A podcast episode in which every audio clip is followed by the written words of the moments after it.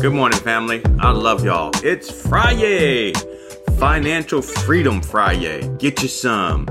I want to remind y'all that the glory of God is filling the earth and Holy Spirit is being poured out upon all of us. Hallelujah. Glory to God. Well, God is good and He takes pleasure in the prosperity of His children. Amen. I want you to read Psalm 35, verse 27, Deuteronomy chapter 28, verse 11 in the NIV, and Proverbs 10 22. All right, let's get into this.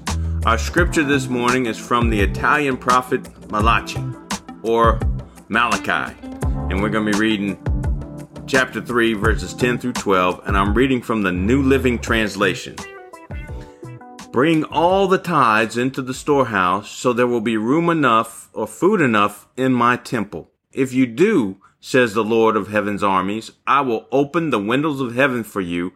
I will pour out a blessing so great you won't have enough room to take it in. Try it. Put me to the test.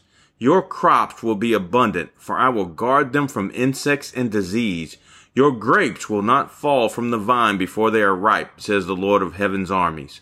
Then all nations will call you blessed, for your land will be such a delight, says the Lord of heaven's armies. Hallelujah! Glory to God. My friend Emil Martin leads our Wednesday night discussion about financial freedom, and he has four foundations for financial freedom. One, tithe. Number two, follow a budget. Number three, build an emergency savings. And number four, get out of debt. I love it. These are foundations. You can build wealth on these foundations. Today I want to discuss tithing.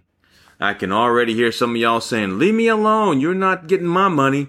Or I thought tithing was just in the Old Testament. Well, I'm so glad that none of y'all bring your tithe to me. I'm not after your money. It's so liberating to be able to teach about this truth without asking you to send me a donation. Some others may be saying, What is tithing? Well, I'm glad you asked. The simple answer is tithing is returning 10% of your financial increase to God. Most of the time, it is 10% of your pay from work. It will also be 10% of unexpected financial blessings that will come to you because you honor God with His 10%. Some people wonder if they should tithe on the gross income or the net income. My wife Kathy says, Do you want a gross blessing or a net blessing? Amen. But more than that, though, tithing is your heart. Jesus said, Where your treasure is, your heart will be also. Tithing, honoring God as your only source, is a prime indicator of where your heart is. So, should you tithe off the gross or the net? I don't think God really cares about that. What matters is that you recognize Him as your source financially, spiritually, emotionally, mentally, in every way. All right. I love this New Living Translation version of this scripture because we find out that God describes himself as the Lord of heaven's armies. Anybody want to pick a fight with God? The devil did, and he was cast out of heaven like a lightning bolt and will be thrown into the lake of fire forever. Hallelujah. So tithing is an act of warfare. When you and I tithe, we are declaring war on the devil and this world economic system. Tithing is a major way to show that you are on God's side. In fact, in verse 8 of Malachi chapter 3, God says that when we don't tithe, we are robbing him. I submit to you there are two ways to look at this. One, the most common way is God is upset that you are not honoring him and keeping what belongs to him. Possibly. The second way, and this is what I think, God loves to bless us. And when we don't tithe, we rob God of the opportunity to bless us. I'm going to go with the second option because God explains what he can do when we tithe. Are y'all ready for this? Number one, he can feed the people taking care of the temple. Number two, God will open the windows of heaven. Check out the other time God opened the windows of heaven. I'll give you a hint. A guy named Noah. Number three, God will pour out a blessing so great we will not have room enough to take it in. Number four, our crops or income, bonuses, salary, pay raises will be abundant.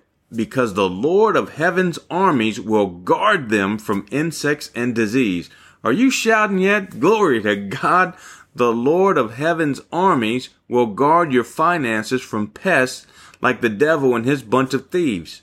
And when heaven's army is on guard duty, come on somebody. Number five, your grapes will not fall before they are ripe, or you won't lose anything due to mishaps or malfunctions or car trouble or any problems like that. Yeah, I hear somebody saying, well, I had my transmission go out or I had a problem with my washing machine and I'm a tither, so God didn't come through. I don't have time to go through it all, but I guarantee your mouth played a major role in allowing the enemy to steal from you. I guarantee it. When we get to heaven, you can listen to the recording of yourself agreeing with the report that the transmission was going bad and you would probably need to be replaced. All right. Number six. All nations will call you blessed because your land will be such a delight, says the Lord of heaven's armies. Hallelujah. Hallelujah. Hallelujah. People are going to be able to see the blessing of God on your life and they're going to call you blessed. Well, I hope a whole bunch of y'all are amening and hallelujahing with me and have experienced what I'm talking about. If you have not, I encourage you to take God, the Lord of Heaven's armies, up on his challenge and start on your way to financial freedom. I love y'all. Have a happy Friday.